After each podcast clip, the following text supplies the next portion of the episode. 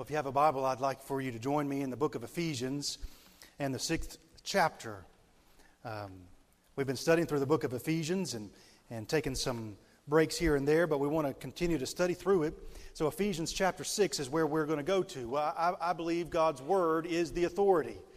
And so, I believe the healthiest way to study the Bible is to study books of the Bible and to let God set the uh, structure, set the standard, set the schedule, if you will. So, as we've studied through it, we've come to this text about children. Now, a quick timeout I've got to say is as soon as you see the title, some people in the uh, uh, the assembly this morning might be able to say, just go on and check out. I'm not in that stage of life anymore. I mean, I've raised my children, or I don't have any children. That's not for, for me. But I just want to remind you what the scripture says all scripture is profitable. So we want to study the Word of God uh, primarily for, for it to reveal who God is.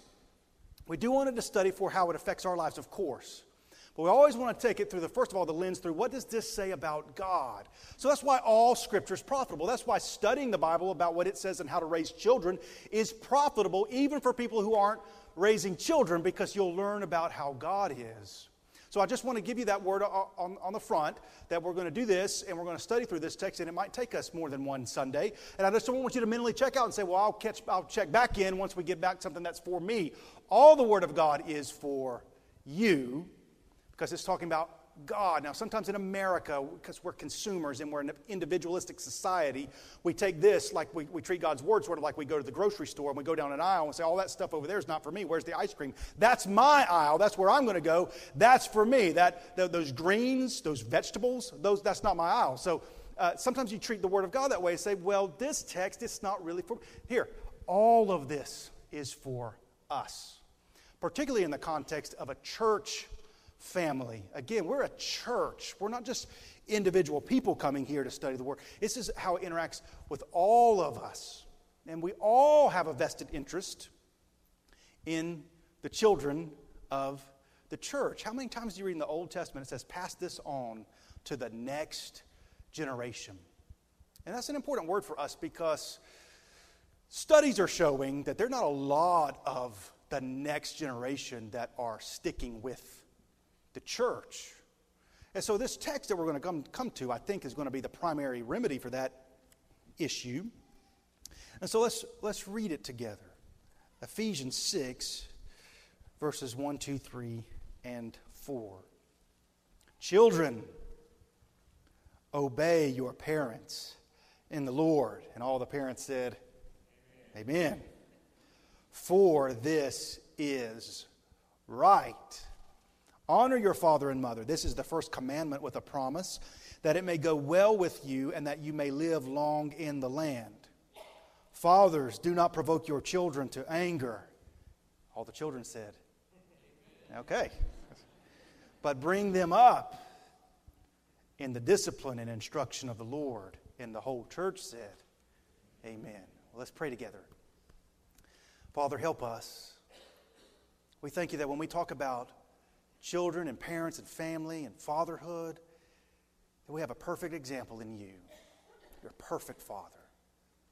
Pray for the children in the church family that they'll honor their mom and dad, they'll obey them. Your word says, for this is right. It's the way that you've designed it, it's the way that you've structured it. Now, help us to um, be teachable this morning. As a dad with little children in my own home, I, I want to know what you are saying in this text. And then I pray for those who either raise children that are gone from their home or never had children, all the different issues, Lord, that you speak from this text in such a way that it's applicable for all of us, no matter what our walk or season of life may be. Pray this in Jesus' name. Amen. Well, we're studying, oh, first of all, in the book of Hebrews this morning about not giving up, you know, and holding fast to the confession. There's a place that I face constant temptation to give up, it's, it's located at the YMCA. It's called the elliptical machine. I mean, as soon as I get on it and get going, I want to just quit. And it says you've only been on it for two minutes. And I say that can't possibly be true. There's got to be a short circuit in here. I know I've been on it at least 20 minutes. So one of the things that I've begun to do is I take my iPod and I listen to things that kind of take the mind off the fact that I can't hardly breathe. You know, so so I'm listening to this, and one of the radio shows that I or podcast on my iPod that I listen to fairly regularly is called This American Life. It's a radio show that's produced on, out of Chicago, and they have some neat human interest stories. And, and this past week, I was uh, listening to a story. It's about uh, two families in Wisconsin. Their names are the Millers and the McDonalds. And in a small town in Wisconsin, uh, the, the, two moms in the family, they were acquaintances. They, they weren't best friends or anything, but they were drawn together because uh, they were both expecting daughters about the same time. And lo and behold, they both had little girls on the same day in the same room within minutes of one another. For uh, the McDonalds and the Millers, uh, uh, something happened. Mrs. McDonald went home with her little girl, and Mrs. Miller went home with what she thought was her little girl. And then, not long at home, Mrs. Miller realized this isn't my little girl. But the moment that she realized that she had a huge health crisis, had huge amount of hemorrhaging, and had to be rushed to the hospital and spent the next two or three months in the hospital, and even after she got out of the hospital, it was kind of touch and go there for a little while. And so before she knew it, nine months had gone by, and this little girl that's not her little girl was in her home. And she knew it the whole time, the mom did, and, she, and her husband knew it. I know this sounds strange, but they decided that they weren't going to do anything about it. The reason for it was that the doctor who had delivered the child, they, they, they figured that this is going to shame him if we bring this to light. And what he was doing, he was, a, he was, a, he was a, a friend of theirs and knew this, some of the struggles that they had had, so he was kind of providing free health care for them. And so they didn't want to embarrass him. And they let this situation go on for 37 years until Mrs. Miller just couldn't take it any longer. Now, here's the, here's the strange thing the, the Millers, all brown hair, all brown eyes, and then they have a little girl, blonde hair and blue eyes. And then the other family, they all got blonde hair and blue eyes, but now they've got a little girl, brown hair and brown eyes. Now, uh, the Miller family, studious. Their mantra at their home is we're going to work hard, we're going to get education, and now they got this little girl, and of all things, she wants to be a cheerleader. And she cheers in high school. Her family doesn't really come, they, they're just not interested in that. And then this other family, they're athletic, they're into competition, and now they've got this little girl, and she's not good at any sports. And so it comes to, they're, they're 37 years old when Mrs. Miller can't take it anymore. And so she writes a letter to these little girls and to the other girl's mom explaining the situation. And the other mom won't believe it. And she doesn't believe it until she's a, sees a picture of Mrs. Miller's husband beside a picture of the little girl, Sue, that she's raised, and puts the pictures side by side, and her mouth drops and says, I don't know what to do. And can you imagine? Now, uh, oh, I'm sitting there on the elliptical about to pass out. One, because I'm on the elliptical, and two, just thinking through your mind, that affects everything. And every one of us in the room can, can relate to the story because our family affects everything about us. It affects how we look, yes, but it affects everything what we love and what we like, and, and the home that you were raised in, man, it has implications that we'll never get to the bottom of. Personality and habits and work ethic and entertainment. Everything about us is so molded. And then these two little girls, even though they'd never been uh, with their biological parents, it's amazing once they realized who they were that they go to them and they have this innate understanding that I belong to to, to you. The, the, these things, uh, the family that you come from, man, it affects everything. So when, when Paul's writing here, he remember he's writing to the church, and then he begins to address this issue. Here's the good news for those of us who've been born again. Praise God, our family affects everything about us. What our Father's done on our behalf, it affects everything about us. So Paul begins to write this, and, and he's framing it now here because he understands these children, we all know this, right? These children are not going to always be children. Uh, the, the, this season of life, I know for us right now, the baby starts screaming and it's three in the morning. You say, Will this ever end?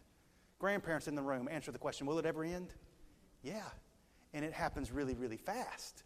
And we don't think that You don't think that in this, this moment. But so, so Paul, there's an urgency to it. So he gives two admonitions to children, two admonitions to parents. Let's just take them. We're going to primarily talk about one admonition he gives to the parents. So he says, Children, obey your parents in the Lord, for this is right. Children, have you ever heard your mom and dad say something? Do this, and you say, Why? And they just say, Because I told you. They've got a proof text for that. It's Ephesians 6 1. Now, uh, we'll, we'll talk about this. It's going to uh, work the same way marriage does where it says the wife is to submit to the husband. The Bible's talk, talking to the husband. You've got to act in such a way to, to, to mirror Christ, and that's, that's the basis of the, of the submission. In the same way, you know the easiest way for children to honor their father and mother, according to verse 2, is to be honorable. Make it easy for them. You don't want to make it hard. So honor your father and mother. So it talks about an action, obey, and then talks about attitude, honor. So those are the two things for children. Action, obey your parents in the Lord because this is right. Why is it right? It's the way the Lord designed it. Honor your father and your mother. This is the first commandment with a promise that it may go well with you and that you may live long in the land. Now, if this were the uh, southern United States translation, it would say that it may go well with y'all and that y'all may live long in the land. It's talking about the plurality. So now it says, Fathers. Fathers, do not provoke your children to anger, but bring them up in the discipline and instruction of the Lord. Now, we're in Ephesians. Go to the right, two books to the book of Colossians. Just flip over, probably about four pages to flip over. Ephesians chapter 3, I'm sorry, Colossians chapter 3, verse 21. Fathers, do not provoke your children. So, okay, same phrase. Fathers, do not provoke your children lest they become discouraged. So, two things Paul's saying you got to be on the warning about when your children. One is anger, do not provoke them to anger.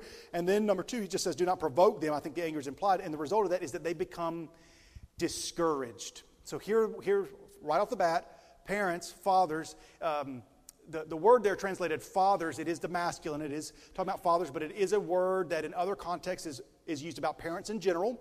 So I would say to you, I, I do think there's an emphasis on fatherhood, but also in parents. Parents, fathers, just hang, do not provoke your children to anger. Then the contrast, but raise them in the discipline and instruction of the Lord. So we're given two admonitions children, two for children, now two for fathers, parents. One, don't provoke your children. That's one. And then two, bring them up in the discipline and instruction of the Lord. So we're going to take them one at a time.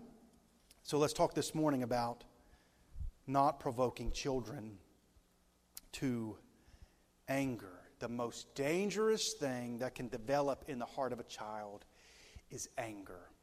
Many of the issues that we're facing in a culture, you get the newspaper out and read, and here's the, here's the problems.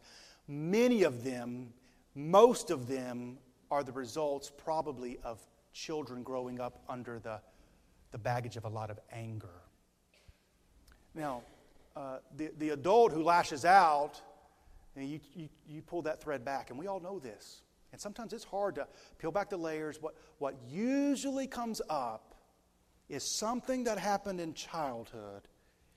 Most of the time, something that happened over and over and over again that produced in the child anger they became discouraged, not brought up in the discipline and instruction of the Lord, and then acted out. So let's talk about it for a few moments this morning. If you've got an outline and want to follow along or want to fill in the blanks, uh, let's talk about, first of all, just broad what causes anger in a child. If you've got to outline that very first statement, anger in children is most often caused by three things fear, frustration, and hurt. I know that kind of sounds like a statement that Yoda makes in Star Wars, right? You, you, the dark side is the result of fear. So he's got a little bit of insight, I think.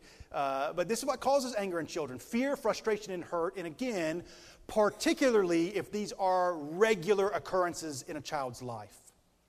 If there's something in a child's heart that's continually producing fear, continually producing frustration, or continually producing hurt, that is a seed that when it springs forth, it's going to produce anger.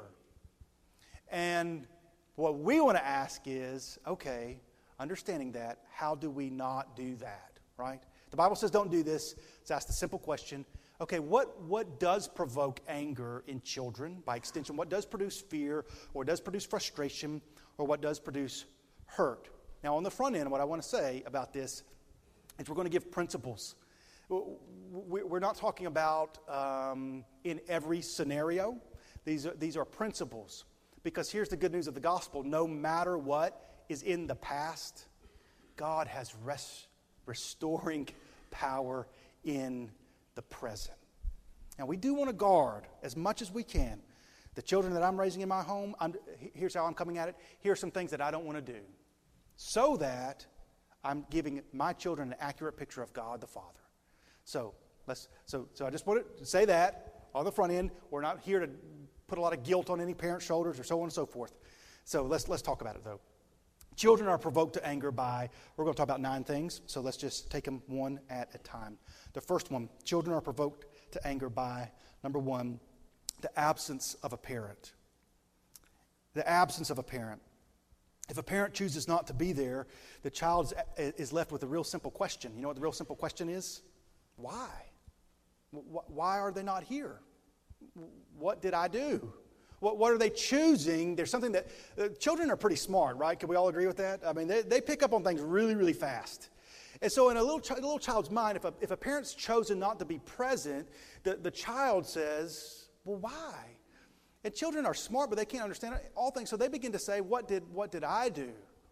What's more important than being with me? Now, go back up to your list. The things that cause anger in a child. The first one on the list was fear. And the absence of a parent, that's what produces in them, is fear. They're, they're not here. They're not going to provide for me. They're not going to protect me. I've noticed this about children. You know what children love? They love to be loved. That's why some of us, we love when, when a new baby comes to the church, oh man, we line up. We get in the line, but it's single file. We're going to start doing this single file line. And there's the baby, and we love to get in that baby's face and just goo and gaw and make silly faces. We don't do this with other people. You know, you don't see it at the greeting time. We just, we just do this with children get there and make silly faces because the child starts laughing back. And there's nothing cuter than that, right? I mean, and, and now you, you don't want to leave. You just want, children love to be loved. And when the parent's not there, they're confused. Nothing tells a child that you love them quite like time. One person said, and I've always remembered it, that children spell love T I M E. Now, we learn, learned this from grandparents. Grandparents, have you noticed this? They've got all the time in the world. Well, you read that? You, uh, you, you, ask a parent, will you read that story again? The parent's exhausted. They're like, no, I'm not going to read that story. You ask grandma, will you read that story again? Yes. Why? Because a, a grandparent has the, the advantage on the parents of experience. They've learned the lesson that it goes by really fast. And so what they've learned is what I'm going to give most to this child is my time. Here you go, grandparents. Proverbs 17:6, grandchildren are the crown of the aged. That's what my translation says. I'm just telling you, if you're grandparents, I'm not saying that you're aged, but that's just what the, the Bible says. I noticed I didn't hear anybody say amen. They didn't want to, they weren't going to volunteer for that one. That's why children love going to grandma's house. Grandma doesn't have a dozen other things to do. She has one thing to do. She, she, she'll let the phone ring, and she doesn't even know how to text. That's what children love the most. They go to grandma's house, and she's going to talk to me. Uh, Hebrews 13. Let's look at that together. Hebrews 13, verses 4 and 6.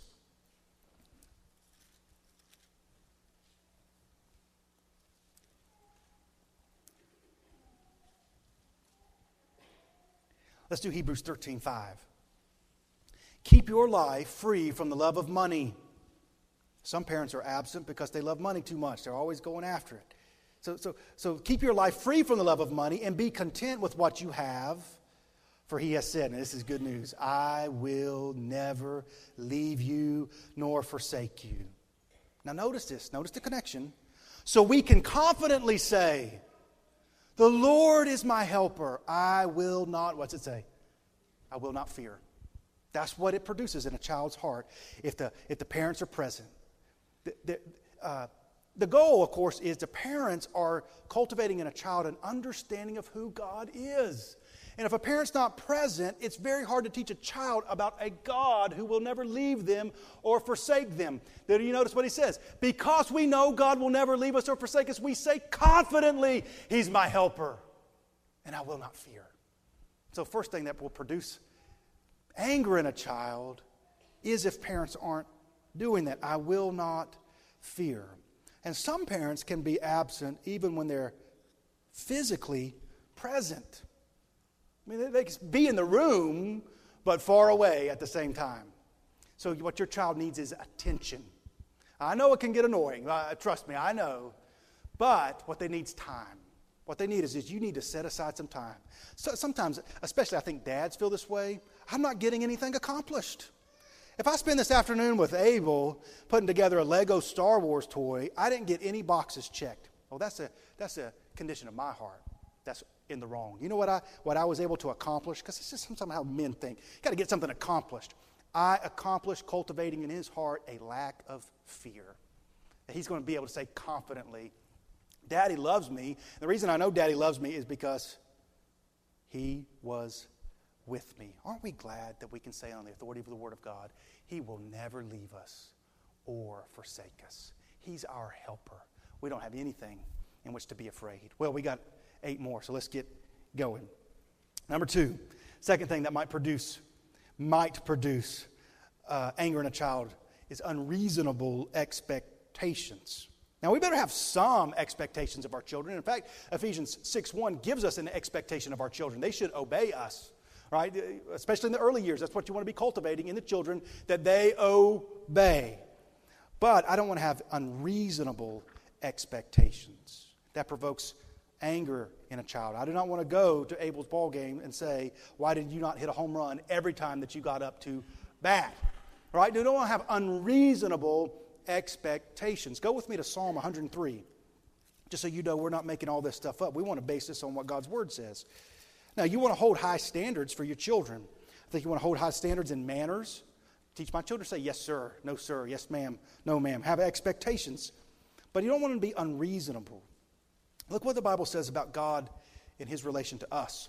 Psalm 103, beginning verse number 8. The Lord is merciful and gracious, slow to anger, and abounding in steadfast love. Now, that's good parenting.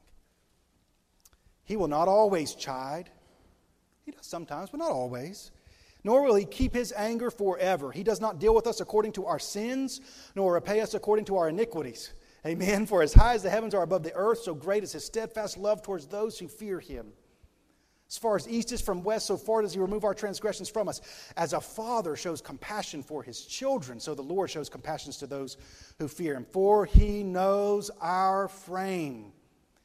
He remembers that we are dust. The Lord does not expect us to do what we cannot do. The Lord does not expect us to save ourselves. Did you know that? The Lord did not, does not expect us to have a righteousness of our own. He does not have unreasonable expectations. He, says, he does not expect for us what He knows that we cannot do. So, second thing that can produce anger in a child is unreasonable expectations. Number three is being criticized especially in front of others. There's a difference between correcting and criticizing. You correct behavior, you criticize character traits. Those are different things. You don't want to criticize their, their character, especially in front of others. You want to correct their behavior. I took Abel to pre K the other day. I'm just confessing to you some of my shortcomings. And he ran on ahead of me. He gets excited, man. He gets to pre K, and we get out of the car, and he took off running. And he ran all the way to the class and left me in the dust. And that's why I'm on the elliptical primarily, so I can keep up with him. But he ran all the way ahead of me, and I got there, and he's already unpacking his bag. And I said, Abel, I need, you to, need to talk to you. So if I'm going to correct my child, here's, here's what I'm trying to do. I'm taking them away from the other people, and I get down on my knee, and I, and I don't think I use my mean voice, but I could tell as I spoke to him, his face, he's excited to be at pre K. Something happened in his countenance. It reminded me of the passage that talks about Cain, his, his face fell. And I said, Abel, you ran ahead of me. I've told you not to. And his face, he, he just started to shrivel up. It's like if he could have disappeared in that moment, he would have. Now, I had taken him away from the others, but we were still kind of near the door. And I said, okay, you can go on back into your classroom. And he took one step and totally broke down, sobbing. Talking about, talking about the, the, the sobbing that you can't even breathe. so there's a bathroom there. I said, Abel, let's go in the bathroom.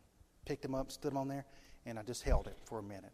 Shirt all wet and everything else. We don't have any tissue. We need all that stuff. So, so I said, Abel, what's wrong? What, what happened? And he doesn't have the vocabulary to explain it, but I understood what happened. He'd been humiliated in his mind. He's totally embarrassed. He thought I had corrected him in front of all the other children, and now he's got to turn around and go back into that room with all those eyes looking at him. That's in his mind. Now, that's not what had happened because I was working on this sermon. I mean, you know, I'd written down number three being criticized, especially in front of others. So when I, you know, when he disobeyed, I, I, I tried to get him off to himself. That's what you want to do. Sometimes you got to take him to the other room, sit down, so that a child's not being humiliated. Do you know what a child who's humiliated feels over time? Anger. And he, he, gets angry. And then he'll begin to lash out in front of other people. So we don't want to criticize in front of others. I won't make you turn there. Parable of the prodigal son. What we're trying to do is, is connect all these to the character of God. The parable of the prodigal son, there comes a time, the Bible says that when he came to his senses and he realized what he'd done was so foolish. He'd taken the money and he'd gone to a foreign country and he'd spent it all in prodigal living. And then when he had nothing else, he hired himself out to a farmer and started feeding pigs and wanted to be fed with all that stuff. And then the Bible says that he came to himself. And he said, What am I doing? I'm going to return to my father and become like one of my father's servants, and then I'll have enough to eat. The Bible says, while he was still a long way off, his father saw him and felt compassion for him. Here's what the Bible says the Bible says that his father ran to him and embraced him. And you know what the Bible's saying in that culture, in that day? What the father is doing is he's protecting his son from all the shame. So in that day, a boy returns to that community after what he'd done, they'd have the tomatoes ready.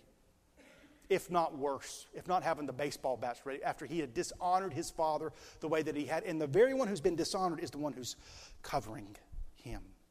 There is a lot of shame and a lot of guilt that is the result of our unholy, unrighteous sin. But Jesus Christ has offered himself, and this is what the Bible teaches that he covers our shame. We heard it, Psalm 103, as far as east is from west, so far has he removed. Fathers, we got to be in the habit of removing the transgression from them. Not that we're not holding them accountable, not that we're going to say what's right and wrong, but we're not heaping it on them over and over. We're covering them. Abel in that day of pre K felt humiliated. If that happens over and over, it produces anger. Good news is the Lord's taken all our shame on himself. This is the gospel. Well, let's keep going. Practice grace with your children at times. Number four, what produces? We'll try to move more quickly. Number four, not being listened to. Not being listened to. Now, as a dad, I expect my children to listen and obey me. I am the authority. I'm not going to allow them to manipulate me or to whine and to complain. Let's, let's be clear children are not morally neutral, they're not clean slates. We're born unrighteous and ungodly. They need to be corrected. Left to themselves, they'll destroy themselves. But that doesn't mean we don't listen to them. Matthew 7. Here's what the Bible says about God Matthew 7, verses 7 through 11. Ask and it will be given to you. Seek and you will find. Knock and it will be open to you. Everyone who asks receives, and the one who seeks finds, and the one who knocks it will be open. Or which one of you, if his son asks him, will give him bread? For bread will give him a stone, or if he asks for a fish, will give him a serpent. If you then who are evil know how to give good gifts to your children, how much more will your Father who is in heaven give, give good gifts to those who ask him? It's teaching us that God is available to listen. Ever gone to God in prayer and heard him say, No, no, no, no I don't have time for that right now? Never heard that always available, be, to be listened to. Now, it doesn't mean when, when I'm about to discipline my children, they say, but, but, but, but, but, but, I listen to them, but I still will correct them. But I want them to know that they can always come to me because a child will learn, Daddy doesn't listen to me. A, a little girl will learn, Daddy doesn't listen to me, and here's what's going to happen. That little girl whose daddy doesn't listen, she'll go out and find somebody who will. And that usually doesn't go very well. So, so you want to be listened to listen to your children. Number five, parents who do not admit mistakes. Reality check we're not all perfect. We make mistakes, and sometimes we make big mistakes. So get into practice. I'm sorry. I should not have raised my voice like that. I'm sorry that I got angry. I'm sorry I forgot your birthday. Now, don't do that one, right? Remember the birthday.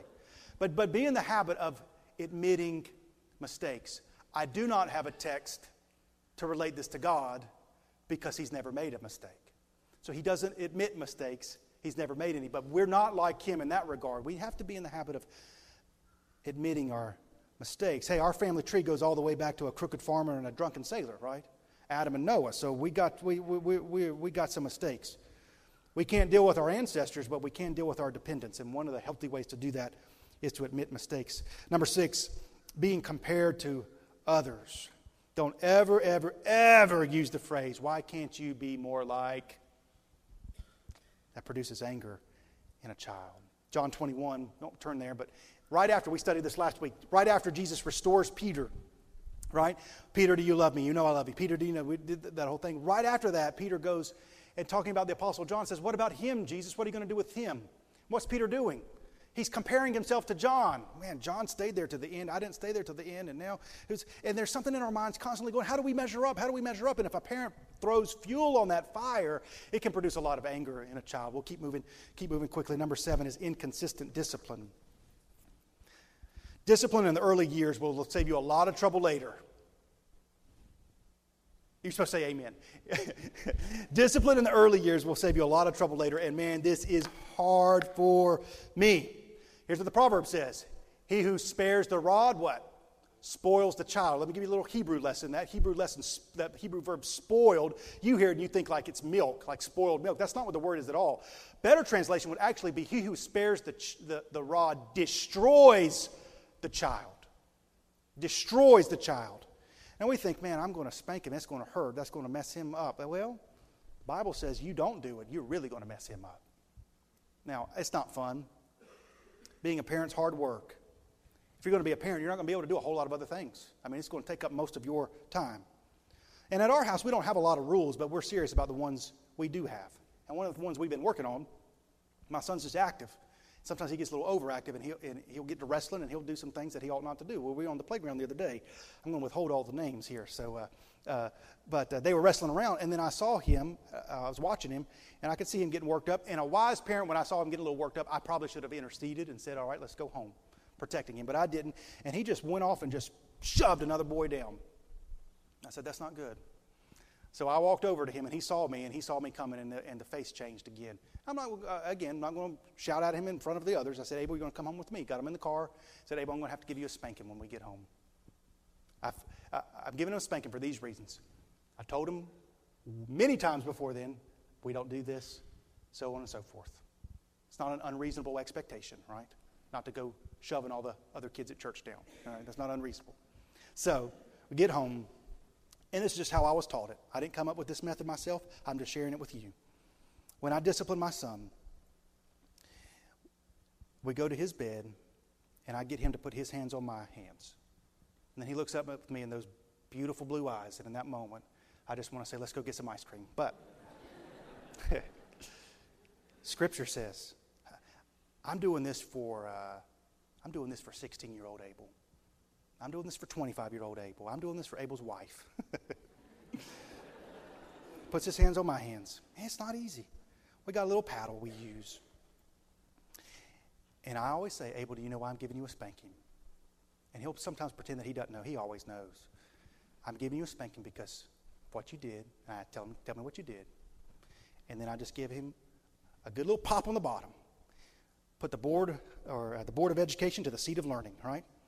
What we're doing. God's designed children in such a way they have this nice cushy surface for this very purpose. You wondered why you had it. That's why you got it. All right. That's so. And now I'll tell you, immediately, immediately, as soon as I've spanked him, put the put the paddle down and I take him in my arms. You got to do that quick. So I take him in my arms, and usually at this stage of our life right now, he's crying. Sometimes he said, Did that hurt? I, can't, I didn't know if that hurt.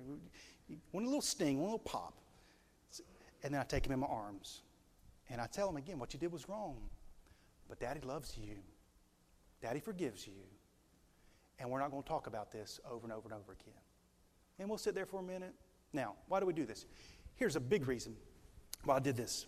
Right before Easter, coming up on the Lord's Supper, uh, and, and, and uh, celebrating the cross. And Abel's been in Bible study and Sunday school class and, and, and, Wednesday night church. And praise God for all the different ways that my son's learning the Bible.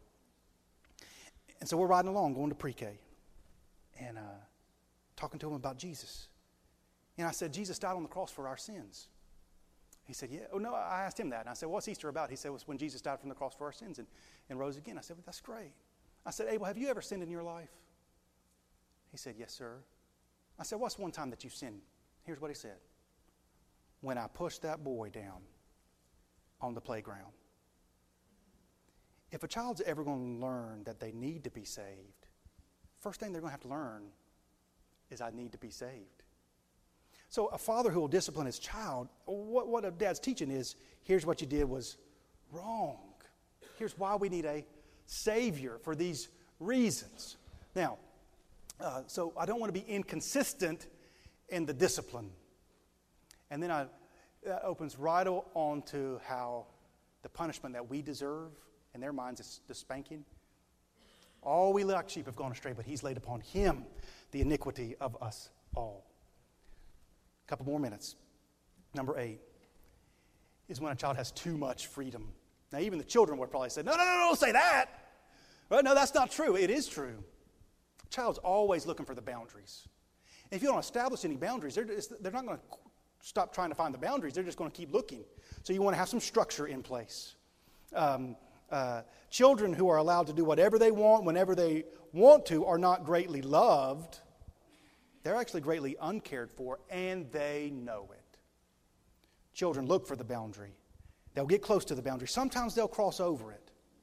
But we need to be able to say, here's where it is. You take a child living right here in Rocky Mount.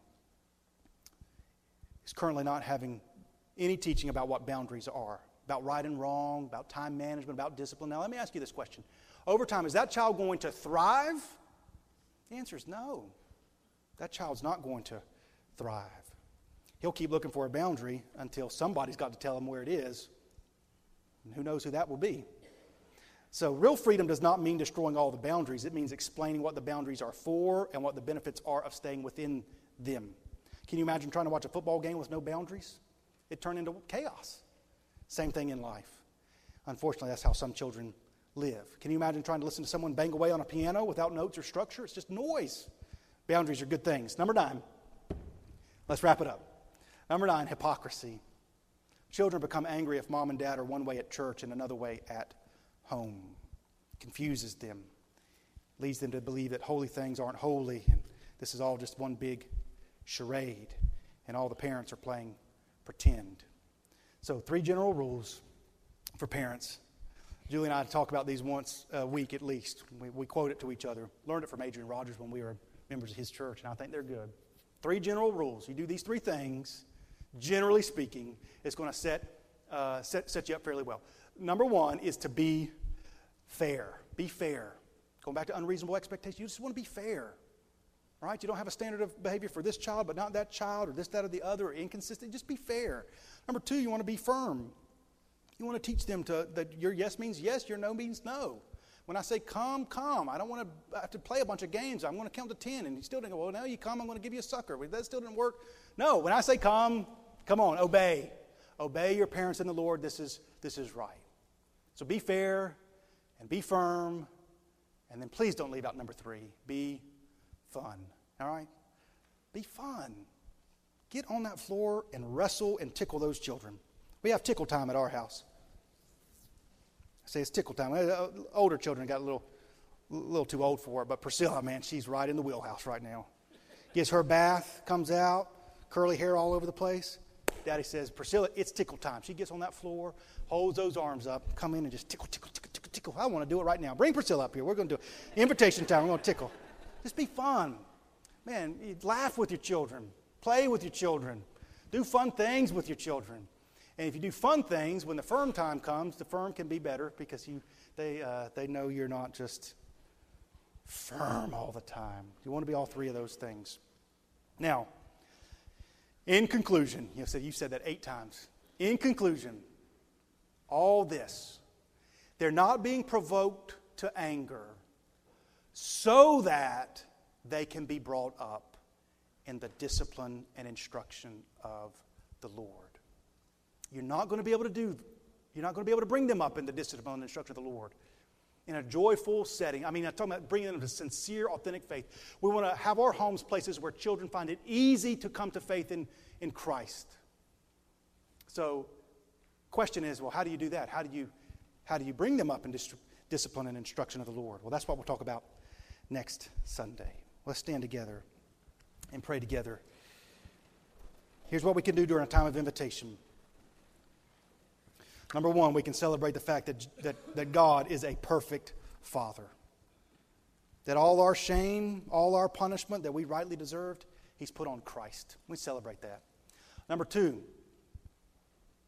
you might just take the time to pray for your children. Do that where you are. Might want to come up. You might want to bring your child up and sit there and you pray over them. Some of you, some of you, it's hit you. You got to admit some mistakes to your children. Honey, I'm sorry for this. Sorry for that. So on and so forth. So here's what the Word of God says Children, obey your parents in the Lord, for this is right. Honor your mother and father is the first commandment with a promise that it may go well with you in the land and your days in the land may be long. Fathers, do not provoke your children to anger, but bring them up in the discipline and instruction of the Lord. Father, help us now in a time of invitation to celebrate who you are as God the Father, to worship you, to adore you, to look to you the author and finisher of our faith. Thank you that you covered our shame and our guilt. That what we sang about earlier is true. We've been free, we've been forgiven.